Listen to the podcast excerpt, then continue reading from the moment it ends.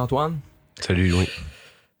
Écoutez, euh, on a une petite, euh, en tout cas, on a une nouvelle à vous annoncer là. Euh, on a reçu des commentaires et puis euh, Des, des, ben, des bons commentaires, mais aussi des peut-être des moins bons commentaires. Puis, ouais ben, je sais pas comment tu l'as pris, toi. Moi, ça me. Moi, j'ai reçu des commentaires comme quoi, euh, tu sais, vu qu'on parlait de la chrétienté et tout ça, là, Ouais, que ouais. euh, propageait un peu l'intolérance, puis euh, un petit peu que ça oscillait entre euh, Christian freak puis euh, Mm. l'intolérance, puis Moi, on m'a traité de vieux, vieil enfant de chienne. Moi, j'ai eu, j'ai eu enfant de chienne. Hmm. J'ai eu. Ah, je veux sérieux, j'ai une moto. Je veux pas en parler. Mais bref, vas-y, Louis, dis-le. En tout cas, après ces commentaires-là, moi, en tout cas, ça m'a découragé Moi aussi. beaucoup. Moi puis aussi. je pense qu'on va, euh, désolé de vous apprendre ça, ça, ça- en tout cas, c'était bien parti là en théorie, mais je crois qu'on va devoir euh, Hmm. couper le podcast. euh, Ouais. C'est désolant, mais c'est comme ça. Donc, merci pour tous ceux qui nous ont suivis. Merci pour ceux qui nous ont pas traité d'enfant de chienne. Déjà, c'est comme. C'était bon. parce que parmi des commentaires injurieux, il y avait des bons commentaires, là, faut, se, le, faut se le dire. Donc, euh, merci encore, puis Merci. désolé. Puis, en tout cas, on va, On va peut-être, laisser un message sur le site euh, labeta22.com. Que j'ai d'ailleurs déjà vendu, en tout cas. Ouais, bon. Euh, Donc, on, on dépose nos ouais, on, va micros. dépose- on va juste déposer le micro. OK, Merci. merci. Bye. Au revoir.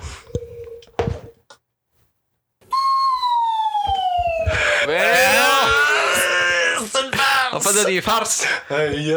crazy to believe that shit, Ouais, ben, les gens nous suivent, hein, euh, peu importe. euh, tu sais, des gens sont crédules, faut, faut se le dire. Co- manger dans la main. On y a fait, comment ils disent ça, le mougou? Le mougou. Un pigeon, comme Un on dit. pigeon. Des Cochon. des pigeons. Ah!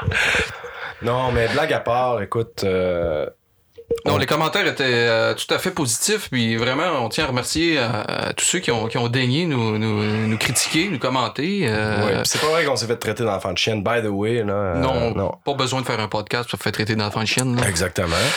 D'une part. Mais oui, effectivement, merci, euh, merci aux gens qui, euh, qui nous ont lâché un petit, un petit email ou un petit message Facebook. On trouve ça bien ben fun. Puis on a tardé peut-être un peu avant de- d'enregistrer le, le deuxième slash premier épisode.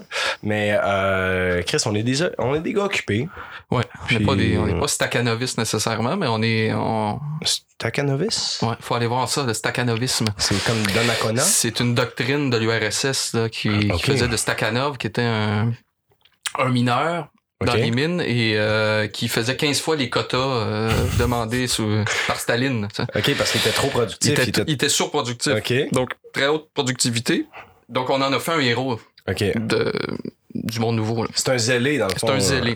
Donc, un Stakhanoviste, c'est quelqu'un qui, qui, qui est sa coche. qui est sacoche au niveau très productif. OK. Ben, parlant de productivité, écoute, euh, je vais tasser ma bouteille de bière, puis euh, j'avais le goût de commencer comme euh, la dernière fois, j'avais trouvé que c'était, fructueux, partir un podcast avec un petit, un petit fait divers insolite. Oui. J'avais trouvé un autre pas pire euh, il y a une couple de semaines.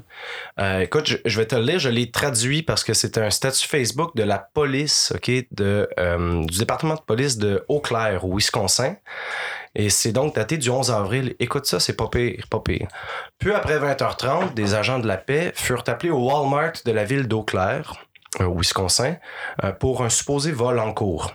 OK? Ils furent informés qu'une femme et son chien étaient en train de voler des items sur les étagères du commerce.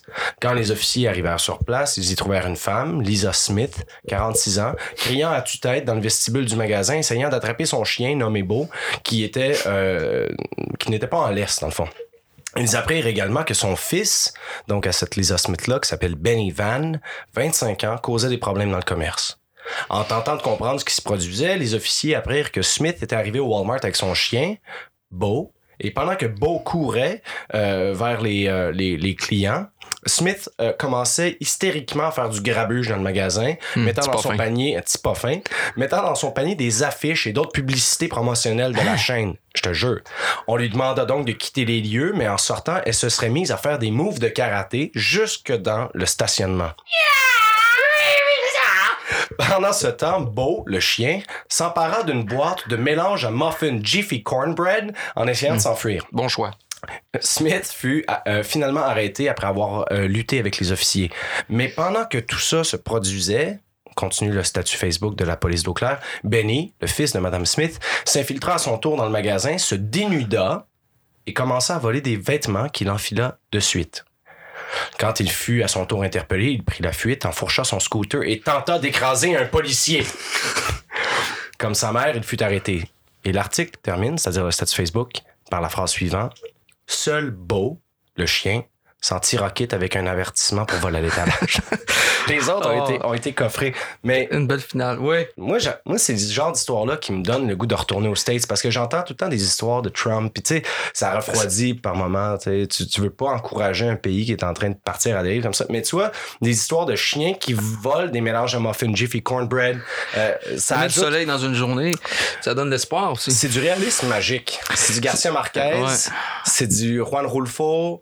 Euh, moi, je trouve que c'est une belle histoire. Fait que je vais fermer mon fichier. Voulez-vous enregistrer le document? Non. Non, merci. C'était. euh, C'était la nouvelle du jour. Qu'est-ce qu'aujourd'hui va. Qu'est-ce qui va nous occuper?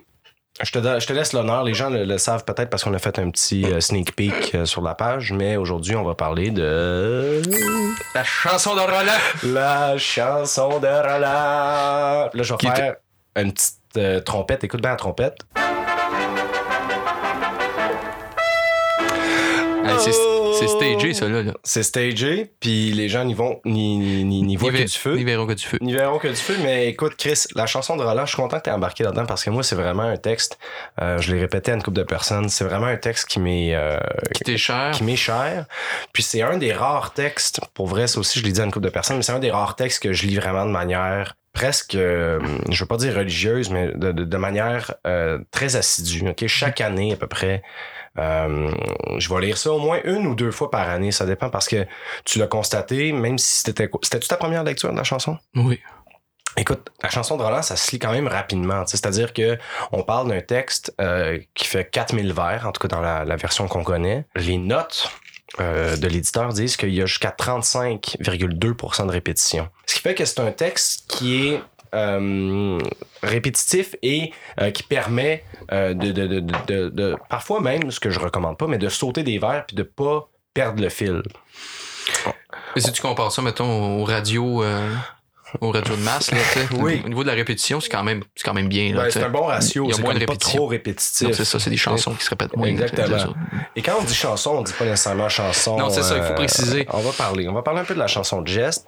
Euh, donc, chanson de Roland, avant qu'on parte, euh, je pense qu'on peut juste mentionner euh, les sources en fait qui nous ont euh, euh, qui nous ont occupés.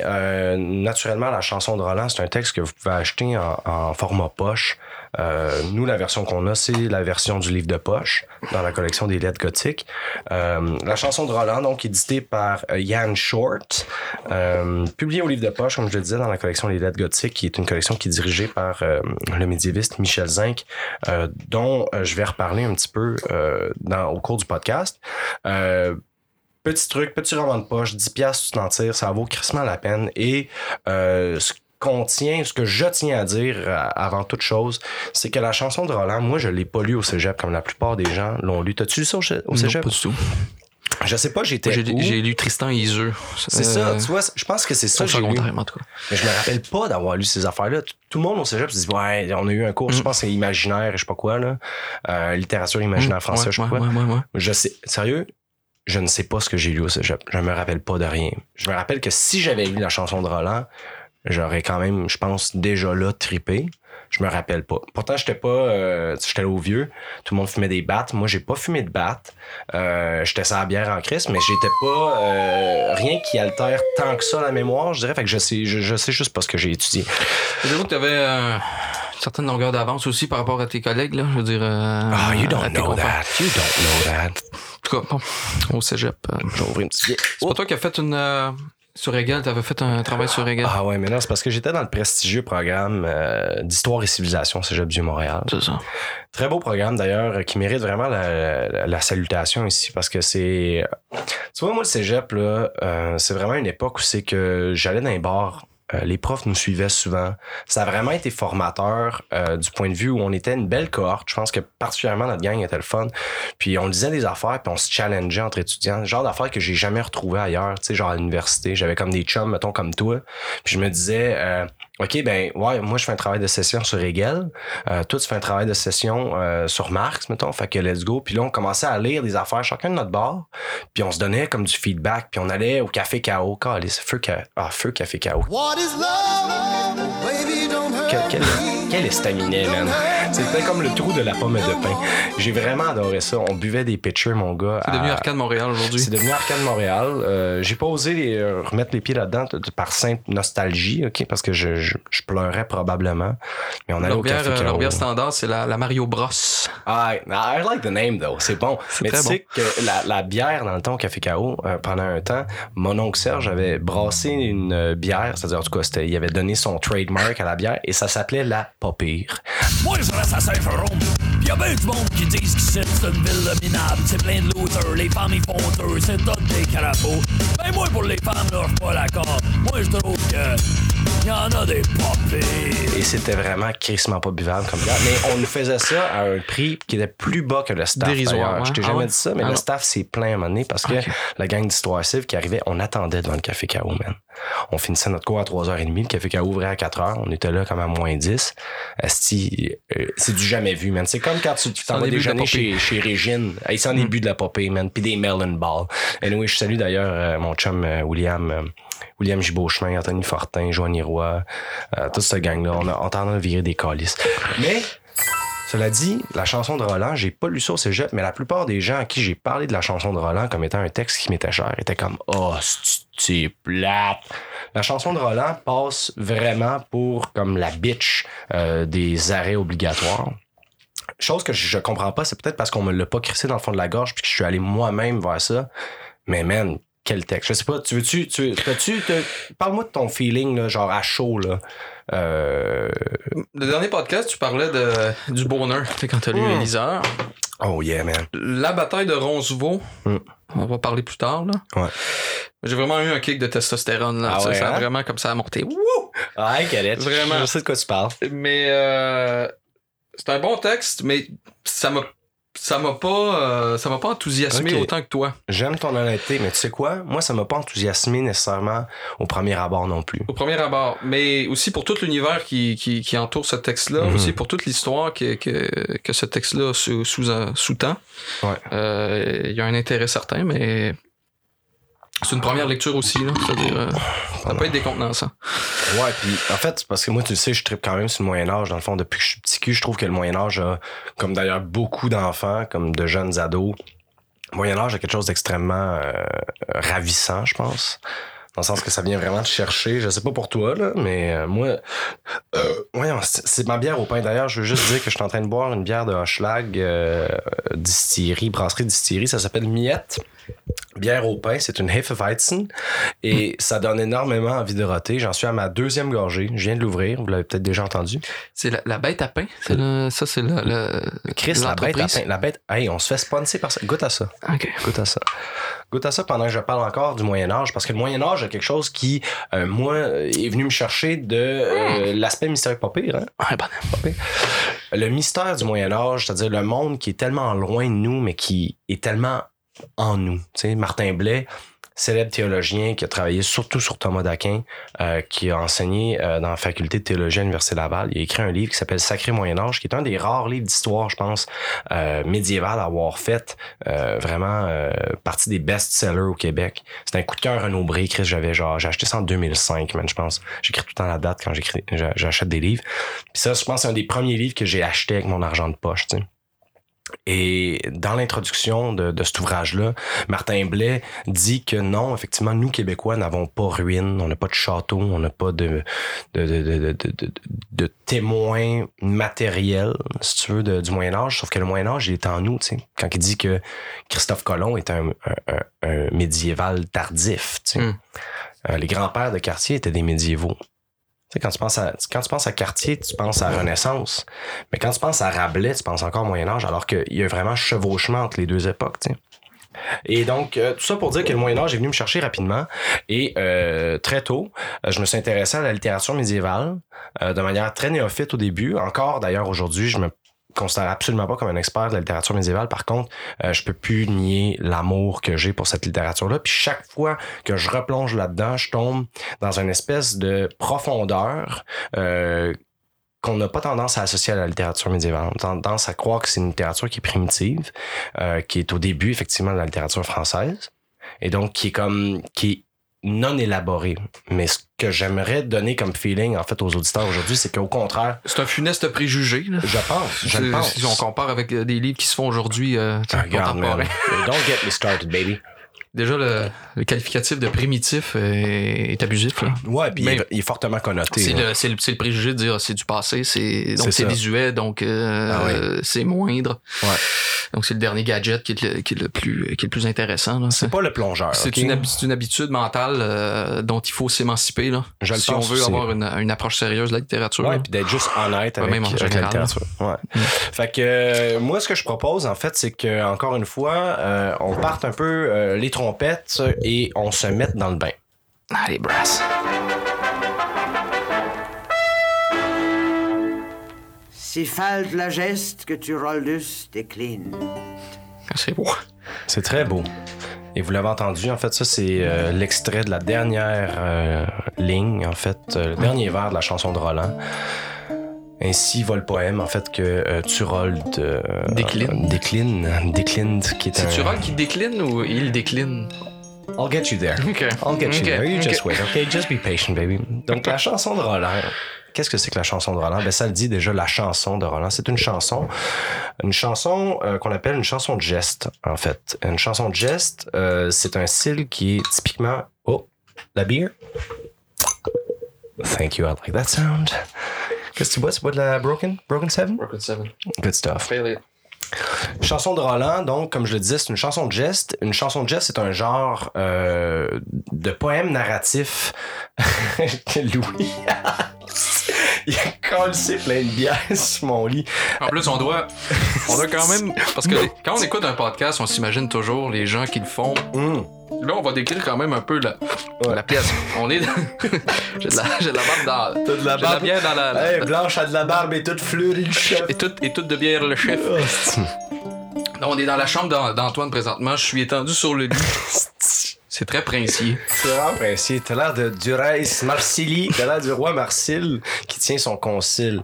Merci. Euh, sur, sur Je sais un pas si- de marbre. Je sais pas si c'est un compliment d'être comparé à Marcel, mais gars. En tout cas, tu vas, tu vas écouter. Hey, écoute, je vais recommencer Continue. la troisième fois ma petite phrase à la chanson de Jess. Excusez-nous. La- pardon. Ah, Donc, la chanson de Jess, qu'est-ce que c'est que la chanson de Jess? Eh bien, c'est un genre narratif euh, de poèmes épiques qui sont effectivement chantés, comme leur nom l'indique, et qui traitent des hauts faits du passé. Donc, le médiéviste Michel Zinc, dont euh, j'ai dit le nom tout à l'heure, en fait, dans son très pertinent condensé, puis vous irez voir ça, on va le mettre dans la liste des ouvrages consultés sur le site, un ouvrage qui s'appelle Introduction à la littérature française du Moyen Âge.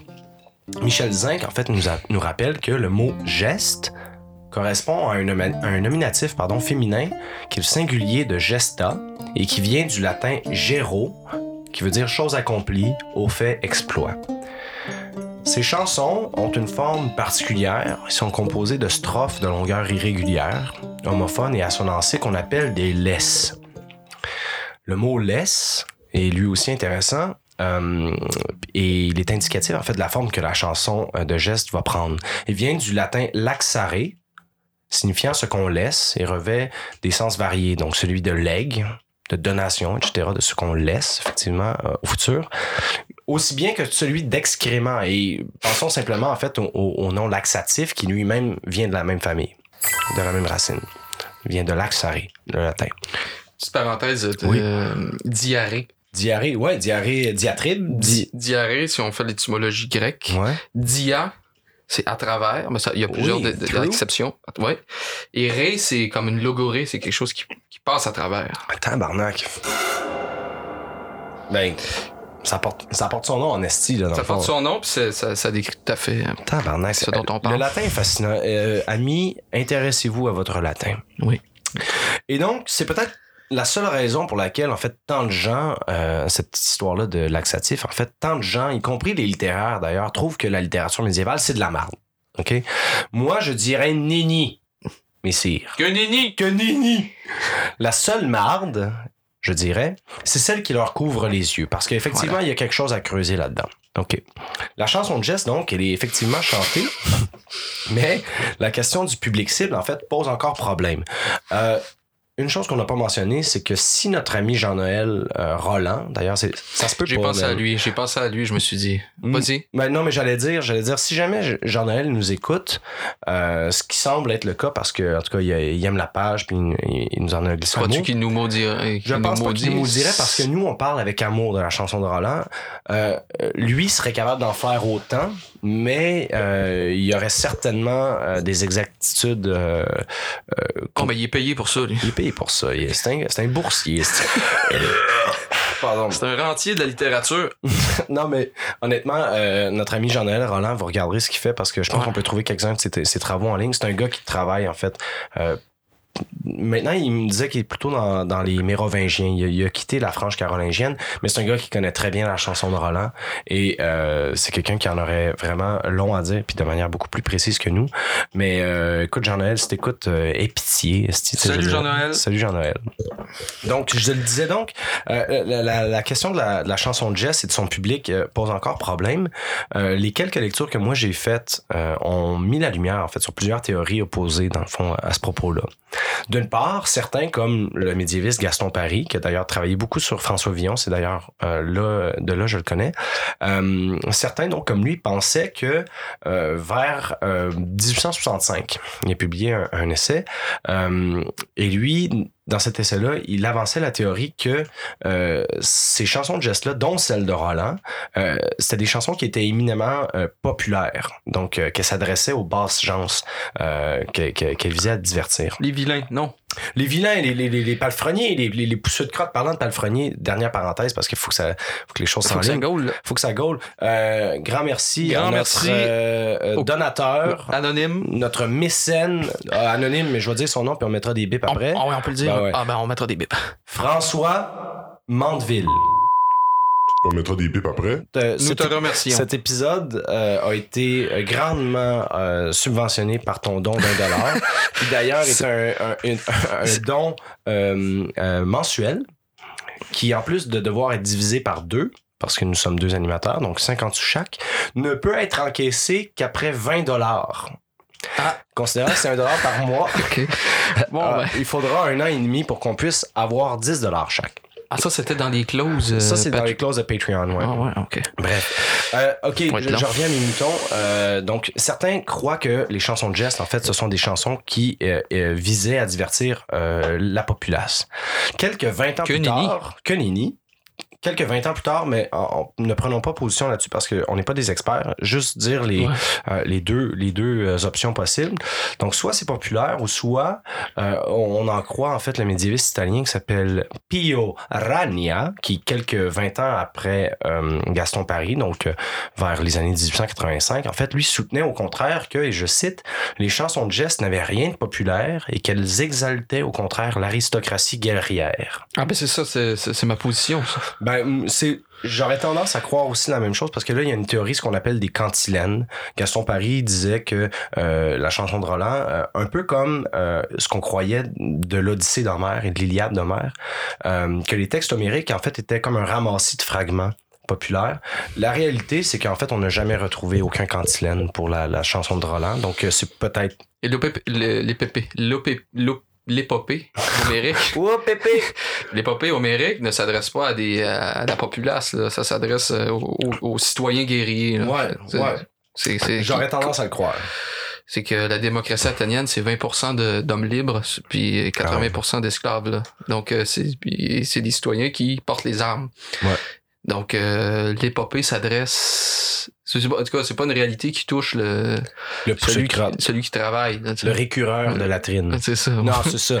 Et donc, c'est ça, c'est ça que, c'est ça que dit euh, Pio Ragna. Et Mais- puis, ça, ça, ça- l'idée que, le, en fait, qu'on ait retrouvé le, le, le, texte en anglo-normand, qui Mhm. est une langue euh, ça revient toujours dans les textes des commentaires de la classe dirigeante. Oui. Suite, suite à la bataille d'Hastings, Hastings, en fait, ouais. en, en, 1066 par, par Guillaume le Conquérant, qui devient, en fait, euh, le, le, le, le, régeur, le régent, en fait, de, de, de la Normandie, de l'Angleterre normande plutôt. Euh, disons que, quoi qu'il en soit, peu importe de où on se place sur le spectre, euh, pardon, la plupart des médiévistes s'entendent pour dire que la chanson de geste et je cite encore Michel Zinc, euh, plaisait au public médiéval, pas seulement pour les histoires qu'elle racontait, mais aussi pour l'impression affective qu'elle produisait, puisque, d'après notamment le témoignage de deux romans qu'on a là, du début du 13e siècle, on prenait plaisir à s'en faire chanter de brefs fragments, une laisse par exemple, isolés de leur contexte. La chanson de Jess, donc, euh, n'est pas un récit focalisant sur l'importance narrative comme le roman, par exemple. Zinc le confirme quand il écrit, je cite, pas de pure narrativité chez elle, pas de linéarité du récit, comme si l'intérêt n'était pas au premier chef de savoir ce qui va se passer ensuite. Au contraire, elle paraît jouer d'un perpétuel mouvement de ressac qui se plaît aux répétitions et aux échos. Mais, avant d'en dire euh, davantage, peut-être que euh, ça serait pertinent, si euh, tu me le permets, Louis, d'en tracer les grandes lignes. Bien sûr, vas-y, je t'en prie. La chanson de Roland. Il y a sept ans, que Charlemagne et son armée sont en Espagne conduisant une énorme campagne militaire visant à assujettir les Sarrasins musulmans et à les convertir à la chrétienté. Seule la cité de Saragosse, tenue par le roi Marsil, reste imprenable. Les Francs sont exténués, mais Charlemagne ne peut envisager de quitter le pays sans soumettre les derniers résistants. Ganelon, l'un des comtes de la cour et le beau-frère de Charles, est désigné pour engager des pourparlers avec Marsil et ainsi éviter le bain de sang qui s'avère inévitable dans l'éventualité d'une bataille. Insulté par la désignation hautement dangereuse d'être envoyé chez Marsil, une tradition. Voyons, c'est parce qu'il me manque un mot dans ma calice de phrase. Ouais, il y a des fautes, esti. Une trahison s'opère. Ganelon s'acoquine avec les Sarrasins et planifie une ruse. Et il conseille à Marsil et à ses hommes de jurer à Charles qu'ils le suivront en France pour recevoir la religion chrétienne et lui donneront de vastes offrandes. Le marché est conclu et les Francs retournent en France, à Aix-la-Chapelle, où est établie la cour de Charles. Sur chemin du retour, cependant, les Sarrasins, vingt fois plus nombreux que les Francs, attaquent l'arrière-garde dont Roland, le neveu de Charlemagne, assure le commandement. Ce dernier se bat en héros, refusant de sonner son olifant, qui est son corps de bataille, pour appeler Charles et ses hommes à l'aide. Il le fait finalement, non pas pour recevoir une aide vaine d'une bataille perdue, mais afin d'alerter le roi dont les troupes sont attaquées. Roland sonne son olifant si fort qu'il se décolle le cerveau des tempes et agonise à petit feu sans cesser de se battre jusqu'à ce que la mort l'emporte. Lorsque Charles arrive au col, Roland et ses preux camarades sont morts. Les Sarrasins ayant survécu fuient à la vue des renforts francs. Une seconde offensive est alors organisée opposant les troupes rafraîchies de part et d'autre. Baligan se bat pour Marsil et Charles pour venger la mort de Roland.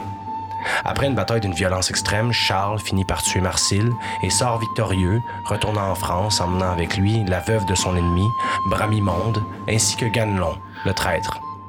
Ce dernier est jugé, pendu et écartelé. Bramimonde, plus chanceuse, elle, reçoit la foi chrétienne par le baptême. Charlemagne ne peut cependant guère se reposer plus d'un verre parce qu'à peine s'est-il couché dans sa chambre voûtée que lui apparaît l'archange Saint Gabriel qui lui indique que le combat contre les païens ne fait que commencer et que l'armée franque doit à nouveau être levée. Ainsi se termine la chanson. Donc, euh, résumé, euh, comme je te disais, assez rapide parce que la chanson est euh, excessivement complexe. mais c'est en gros, c'est ça l'énigme, OK? Maintenant, Est-ce qu'on peut juste faire un. oui. Moi, j'ai- il y aurait- on pourrait diviser le- la chanson de Roland en quatre parties. Mhm. Il y a la trahison de, de Ganelon, Ouais. c'est de ça la bataille de Roncevaux, la vengeance de Charlemagne sur les Sarrasins, puis le jugement de Ganelon à la fin. Exactement. Donc, euh, grosso modo. Division, division classique, on pourra y revenir. En gros, on a fait un gros chunk ici euh, de, de euh, l'intrigue de la chanson de Roland. Maintenant, cette chanson-là, pardon, euh, elle pose certains problèmes. En fait, c'est des, des aspects qui sont plus euh, délicats. Euh, j'ai fait une liste, j'ai juste, j'ai juste trois, ouais, trois trucs à aborder. Encore une fois, si tu permets, là, là tu, on peut aborder un point par point, puis si tu veux, tu sais, tu peux commenter là, là, là où tu juges ça pertinent. Absolument. Premier, pour ainsi dire, problème, c'est celui de la datation, OK? Euh, la chanson de Roland, en fait, euh, elle a été rédigée euh, quelques 300 ans après euh, Les supposés les événements. supposés événements de Roncevaux, OK?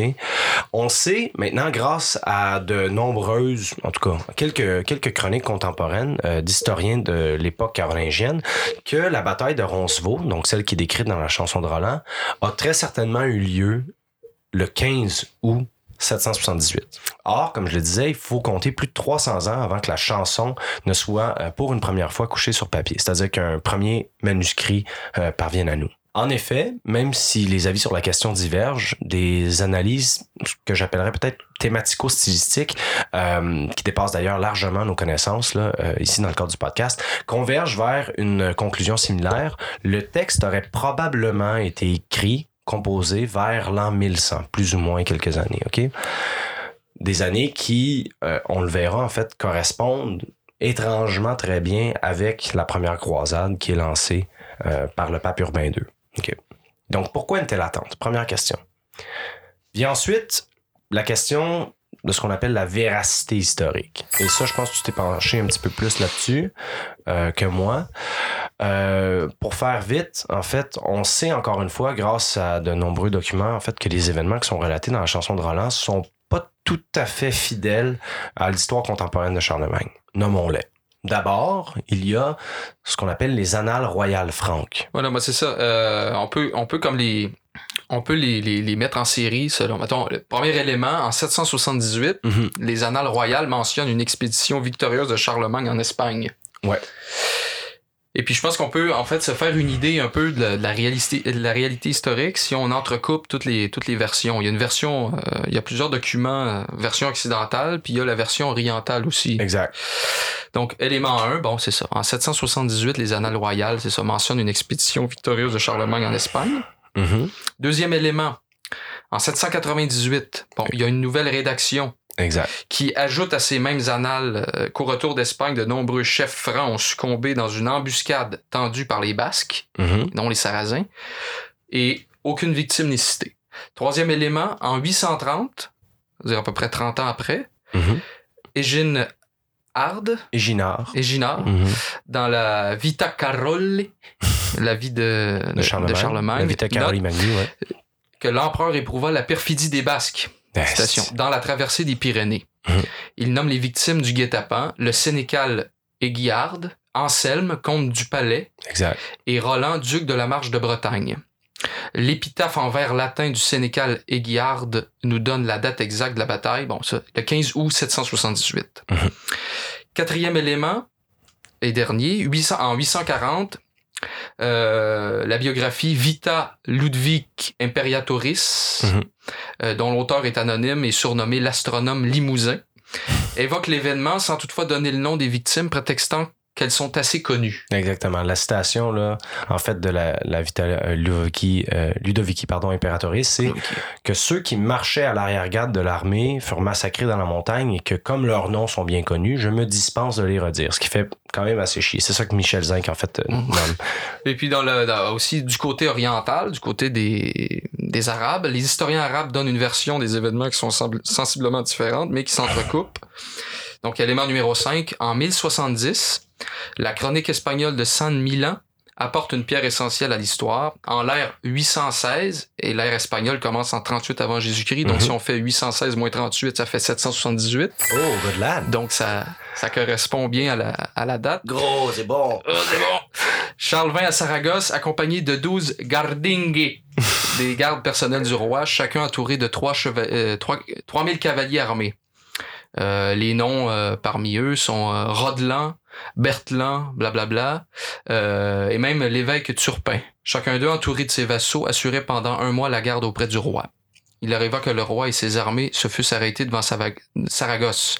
Au bout de quelque temps, les siens lui conseillèrent d'accepter de nombreux dons, de peur que l'armée ne périsse de faim, puis de rentrer chez lui, ce qui fut décidé. Il plut ensuite au roi de placer Rodelan, combattant vigoureux, à l'arrière-garde afin de protéger les guerriers de l'armée. Mais comme l'armée passait au col de Cise, Roland fut tué par les Sarrasins à Roncevaux.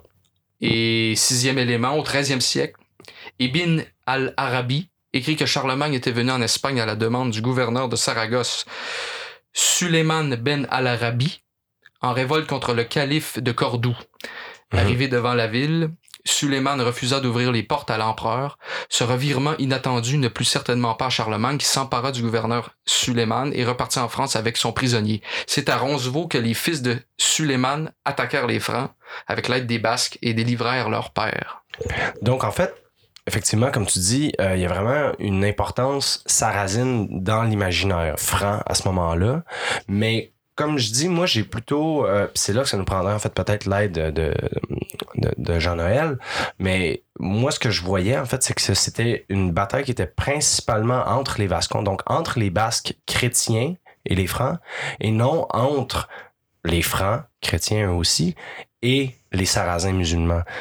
Par contre, au moment où, comme on a dit, la chanson de Roland, elle est écrite, elle est rédigée pour la première fois vers la vers le début du, du 12e siècle, fin du 11e siècle, euh, on a vraiment besoin d'une justification politique pour les croisades. On a besoin de ramener dans l'imaginaire cette idée-là que euh, les musulmans sont des ennemis de la chrétienté qui sont comme historiques. Et donc, de ramener cette idée-là euh, musulmane comme étant l'ennemi, comme le némésis, c'est quelque chose qui pourrait motiver fortement l'auditeur de la chanson de Roland pour euh, partir porter la croix, dans le fond, en, en Mhm. Terre Sainte. Surtout que cette rivalité-là, ben, c'est ça. Là, euh, quand même des occurrences dans le passé, puis Ouais. euh, alimente un imaginaire collectif. Notamment, tu, tu le disais, en fait, la, la- la bataille de Poitiers. la bataille de Poitiers, ouais, c'est ça. La bataille de Poitiers qui a lieu justement en, en 732 par Charles Martel, Charles, le marteau. le marteau, et qui était... Là, là, là, je peux me fourrer, puis on pourrait le corriger peut-être par la suite, mais si je me trompe pas, en fait, on a Charles Martel, père de Pépin le Bref, père de Charlemagne. C'est ça. C'est ça ou en tout cas Pépin le Bref est grand-père de Charles. Non, je pense que c'est trois dimensions, euh, trois, trois Mais je pense générations. qu'il y a un Pépin au-dessus de Charles Martel aussi, mais qui est un autre. Ouais, il- il- Pépin l'ancien, Pépin l'ancien, le vieux Pépin. des vieux Pépins.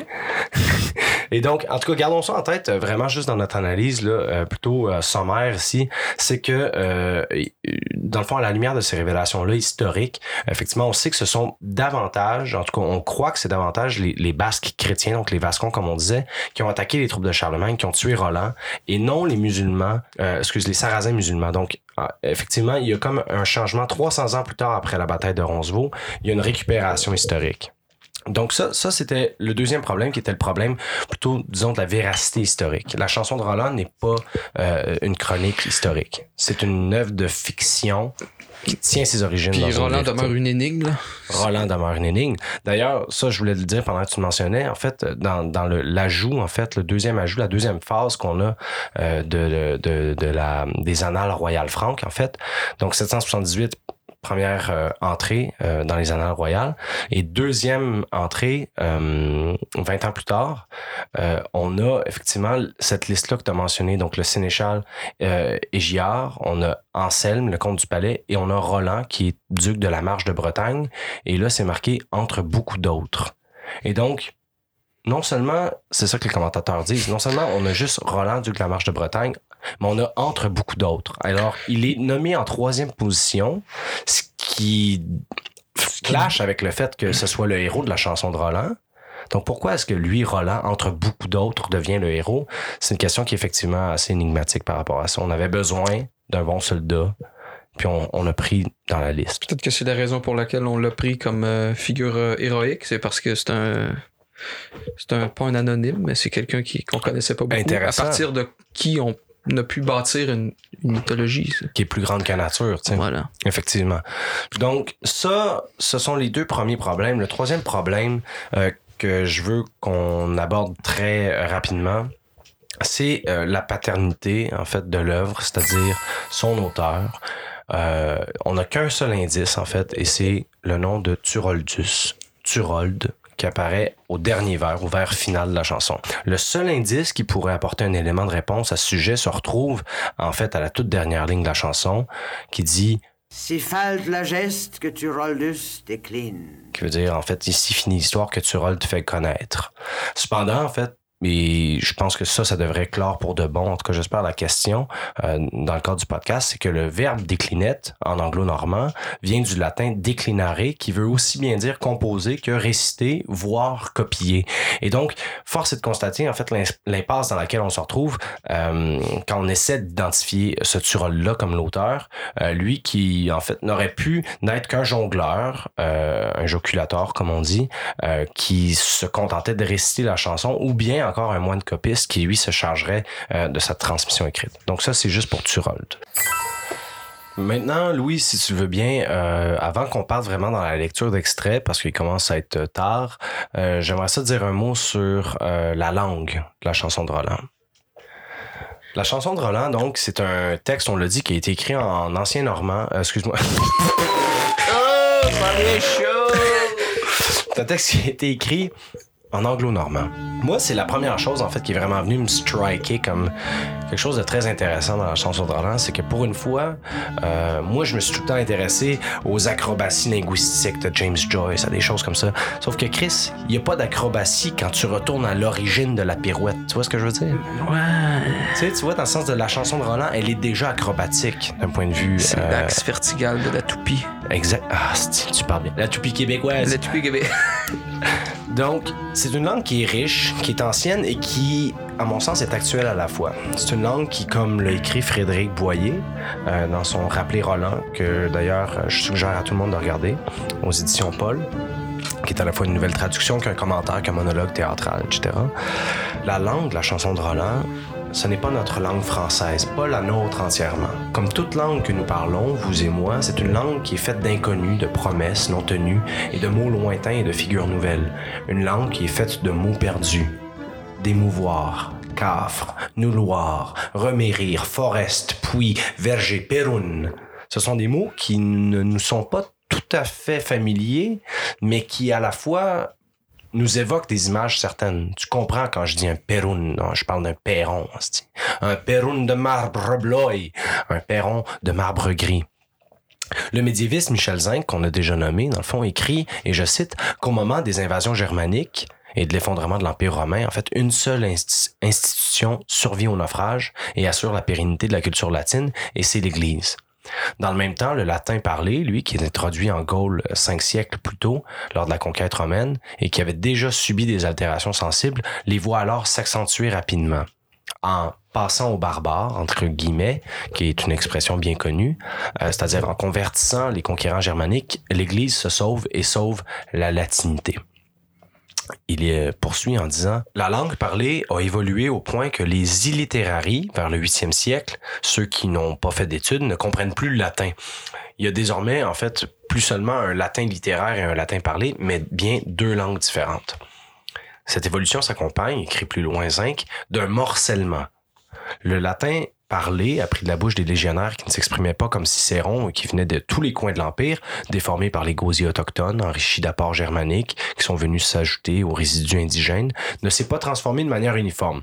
Sur l'étendue seulement de la France actuelle, deux langues apparaissent donc, qui sont désignées traditionnellement depuis Dante par la façon de dire oui dans chacune. La langue d'Oï, donc oui, au nord, et la langue d'Oc, au sud. Et Zinc, en fait, de poursuivre en disant que, et je cite, face à ce mouvement centrifuge-là, la littérature fera œuvre d'unification, soit qu'un dialecte l'emporte sur les autres, soit plus souvent euh, que par un effort délibéré, elle efface ou combine les marques euh, dialectales dans le souci d'être comprise de tout. Et euh, pour conclure, c'est dans cette mouvance-là que s'inscrit la chanson de Roland. Le manuscrit, on le disait, le plus ancien puis le plus complet d'ailleurs que nous possédons, est celui qu'on appelle d'Oxford, qui est le lieu euh, de sa conservation en Angleterre. Et en fait, ce manuscrit-là, lui, est rédigé en anglo-normand, qui est un dialecte du français qui s'est imposé en Angleterre depuis la conquête normande de Guillaume le Conquérant en 1066, on le disait, après la bataille de Hastings. S'étanche tout plein à rester en Espagne. Presqu'en la mer conquisse la terre altaigne. De castel qui devant lui remaine. Mur ne cité ni est remet à freindre. Fort Saragus, qui est en une montagne. Les reis Marsil il la tient, qui dé une. Mahomet sert et Apollon réclame.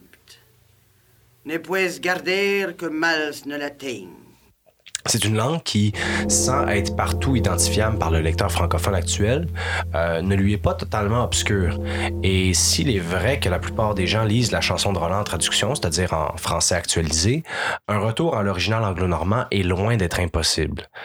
Moi-même, en fait, je tends de plus en plus à le lire dans sa version originale. Et euh, la traduction qui est offerte en, miroir est certes un appui qui est parfois nécessaire, mais le lecteur euh, qui s'y aventure un temps soit peu, en fait, va se surprendre, j'en suis certain, euh, à pas trop devoir s'en servir. Les mots, je le répète, sont là pour nous. Il faut les attaquer, et puis à la manière de Roland, il faut dégainer du Randall et frapper des stocks. Aussi le prêche. Mais là, Louis, j'ai trop parlé. Ouais, c'est à moi de parler, là. Parle, puis lis-moi donc de la chanson de Roland, parce qu'on parle de la, On de va la chanter, chanson. Roland. Je veux- Chante-moi, Roland. Euh, Commençons avec... On a le même verre en tête, hein? Ouais, 104. 104, le meilleur, the best one. Je t'écoute. Redoutable est la bataille. Elle se fait générale. Le comte Roland ne se met pas à l'abri du danger. Frappe de l'épieu tant que la hampe reste entière. Au quinzième coup, il a brisé et rompu. Il met à nu Durandal, sa bonne épée. Il pique des deux, va frapper Chernuble, lui brise le haume où brillent les escarboucles, lui fend le crâne et la chevelure, lui fend les yeux et le visage, et le haubert qui brille aux fines mailles, et tout le corps jusqu'à l'enfourchure, et son épée traverse la selle incrustée d'or, et il s'arrête dans le corps du cheval, lui tranche l'échine sans avoir à chercher la jointure, les abat morts tous deux dans le pré sur l'herbe drue. Puis il dit Ville truand, vous avez eu tort de venir ici. De Mahomet, vous n'aurez jamais d'aide. Un lâche comme vous ne gagnera pas la bataille aujourd'hui.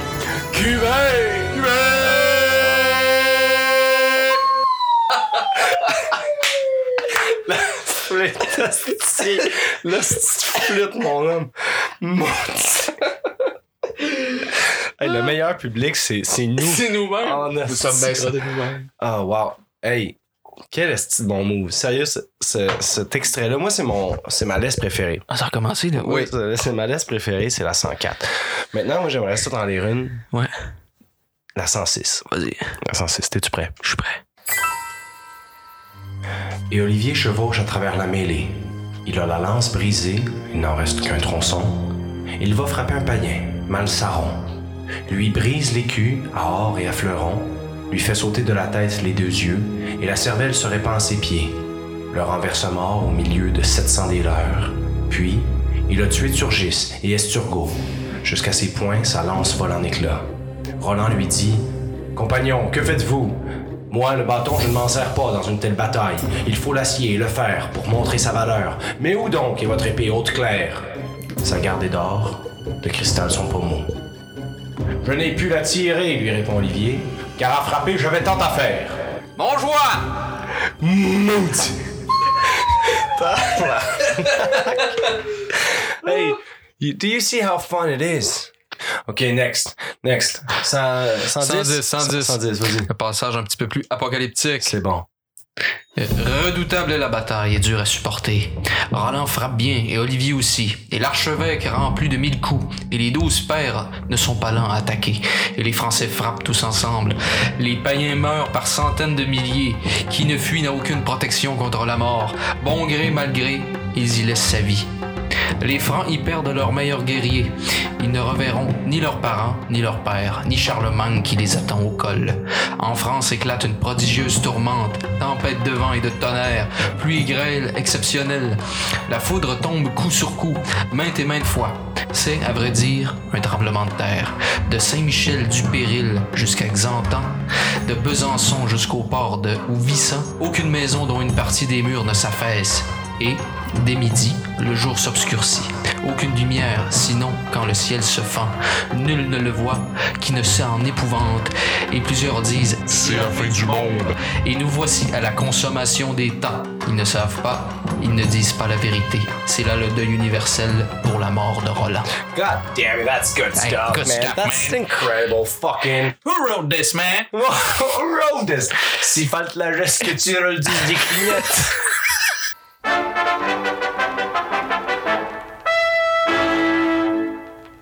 si falte la geste que tu roldus décline.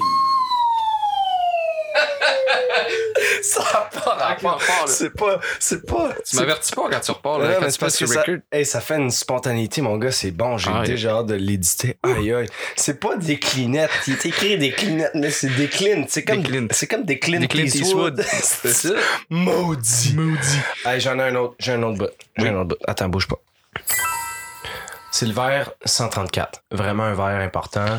C'est un moment charnière là, dans le dans le- l'épopée. Tu peux expliquer pourquoi? euh, Ben, en fait, en écoute, fait, c'est c'est Roland qui, qui, se fait, qui, qui se fait sauter le gasket. Là, c'est le premier. C'est le, c'est le, le moment, en fait, effectivement, charnière où Roland sonne son olifant. Son olifant étant son corps de guerre, son corps de bataille. C'est sa trompette. Qui est un, un olifant qui vient d'ailleurs du même mot que éléphant, d'ailleurs, hein, parce que c'est une corne en ivoire.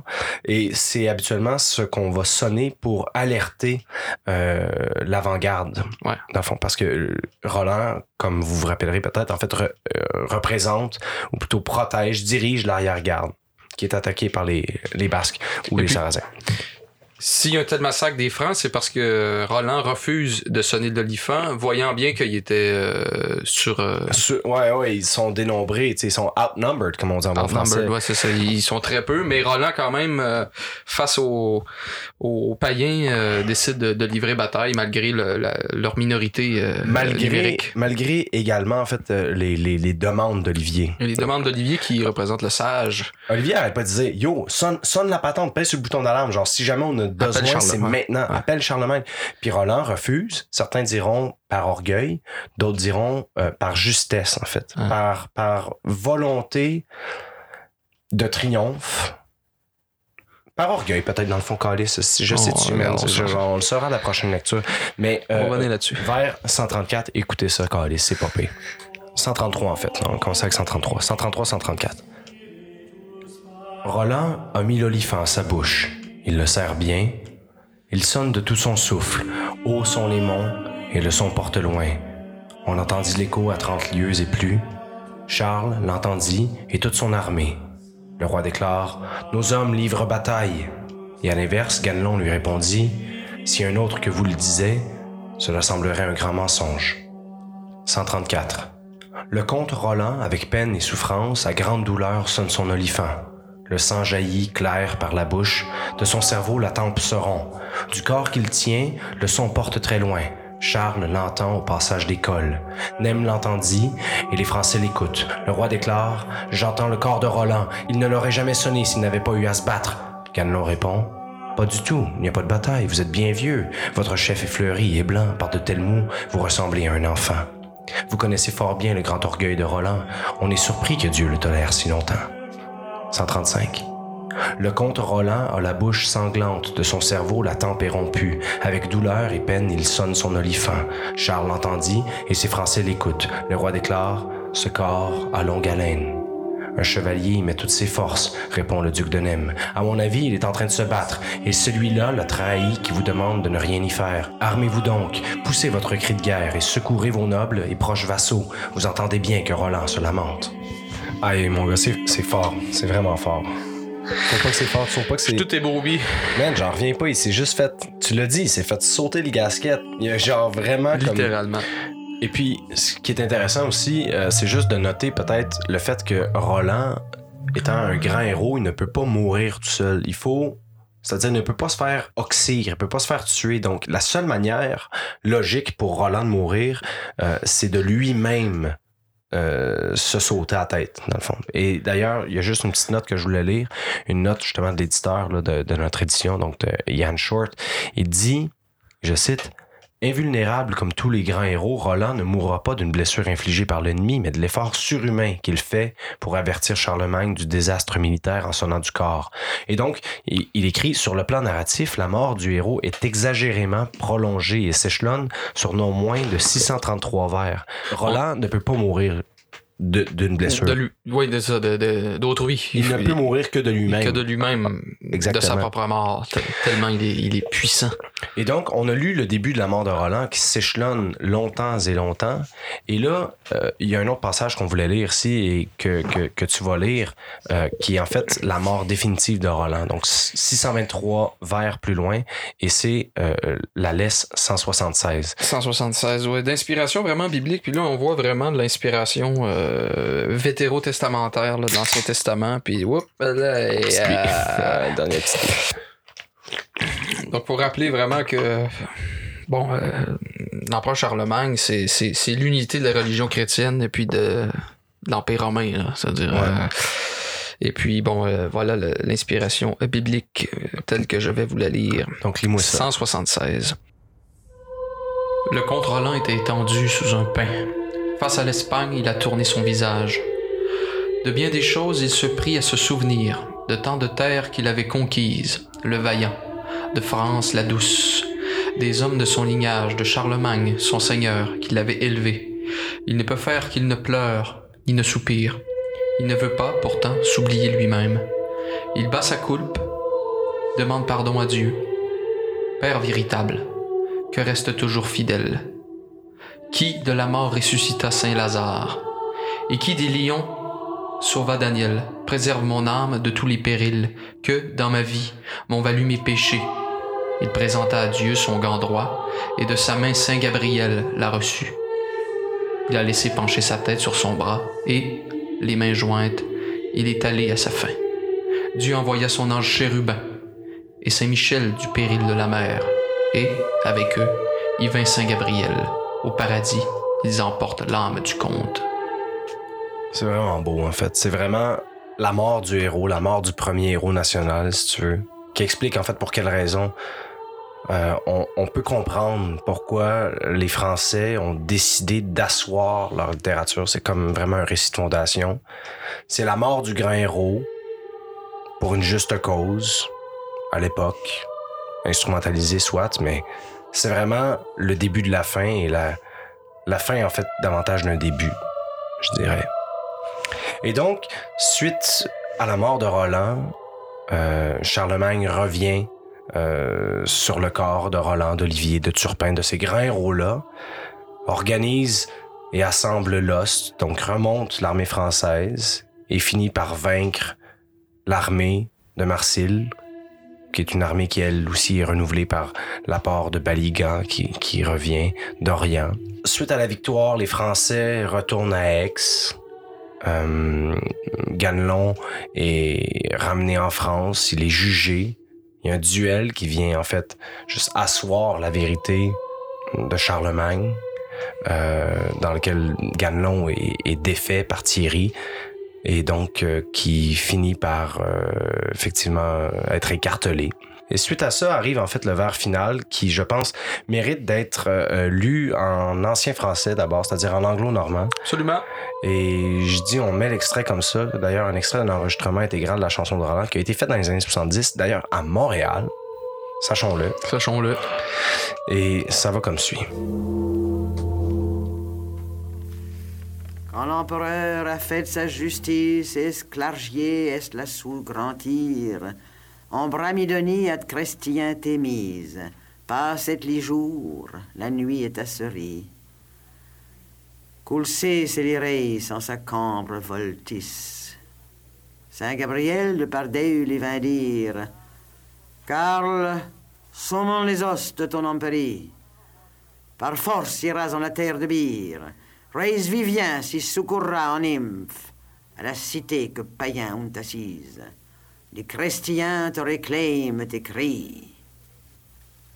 Les empereurs à l'émis. Deus, Dis les reis, si pénuse est ma vie. plus raide des oils, sa barbe blanche tire. Donc, traduction? Traduction euh, en français modernisé, ça va comme suit. Quand l'empereur eut bien fait sa justice et apaisé son grand ressentiment, il convertit Bramimonde à la foi chrétienne. Le jour s'en va et la nuit est tombée. Le roi se couche dans sa chambre voûtée. Saint Gabriel de Pardieu vint lui dire Charles, rassemble les armées de ton empire. De vive force tu iras dans la terre de Byr et secourras le roi Vivien à Inf, car les païens ont assiégé la cité et les chrétiens te réclament et t'appellent. L'empereur aurait voulu ne pas y aller. Dieu, dit le roi, comme est dure la vie que je mène. Il pleure des yeux, il tire sa barbe blanche. Ici finit l'histoire que Turold fait connaître.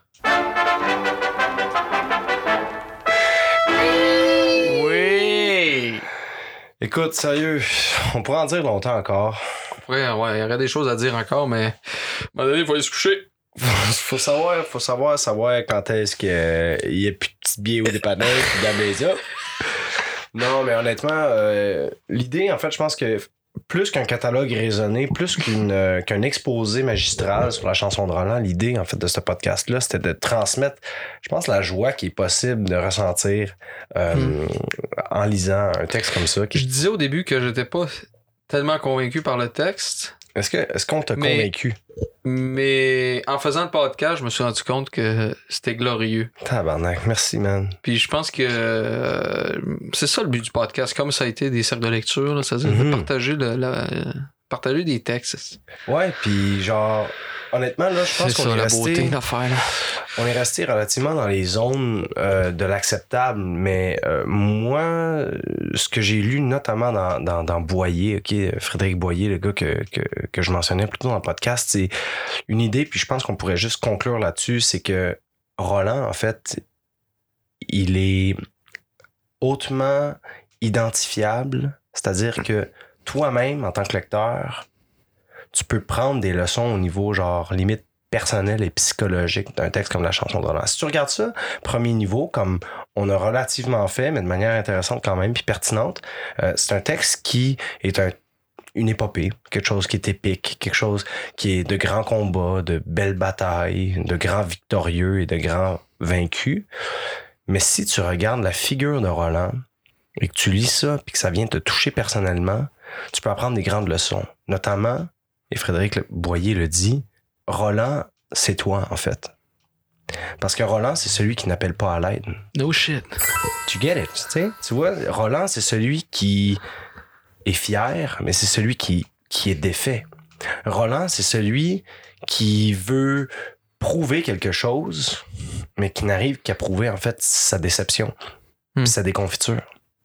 Et d'un autre côté, les bons ne sont pas nécessairement les bons et les ennemis ne sont pas nécessairement tes ennemis. Parce que si tu regardes ça d'une manière plus profonde, pense à Ganelon.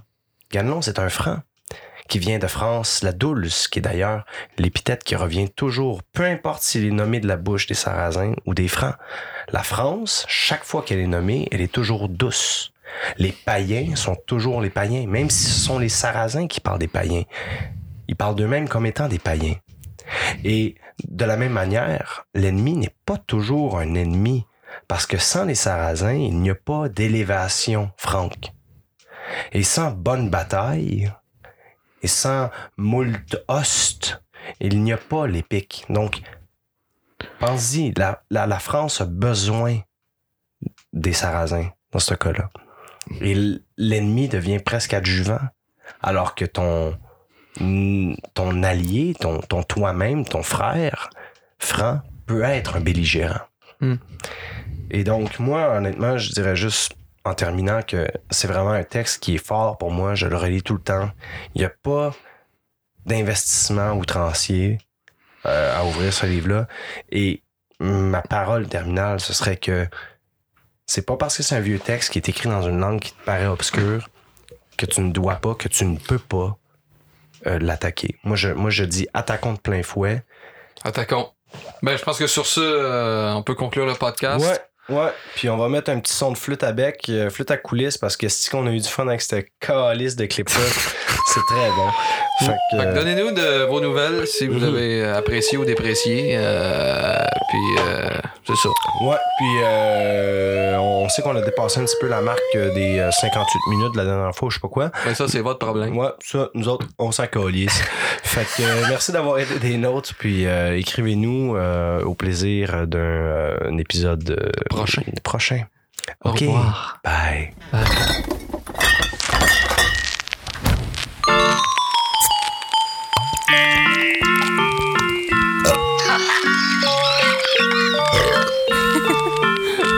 Montréal est grand comme un désordre universel. Tu es assis. Was this the face that launched a thousand ships? Und leider auch Theologie, durchaus studiert mit heißen Bemühen. Moi, j'ai juste le goût de lire. River Run, Adams, from Swerve Shore to Bendel Bay. Ein guter Schriftsteller darf weder haben Freund, noch Vaterland, noch Religion. Eine Art Spiegel der Welt.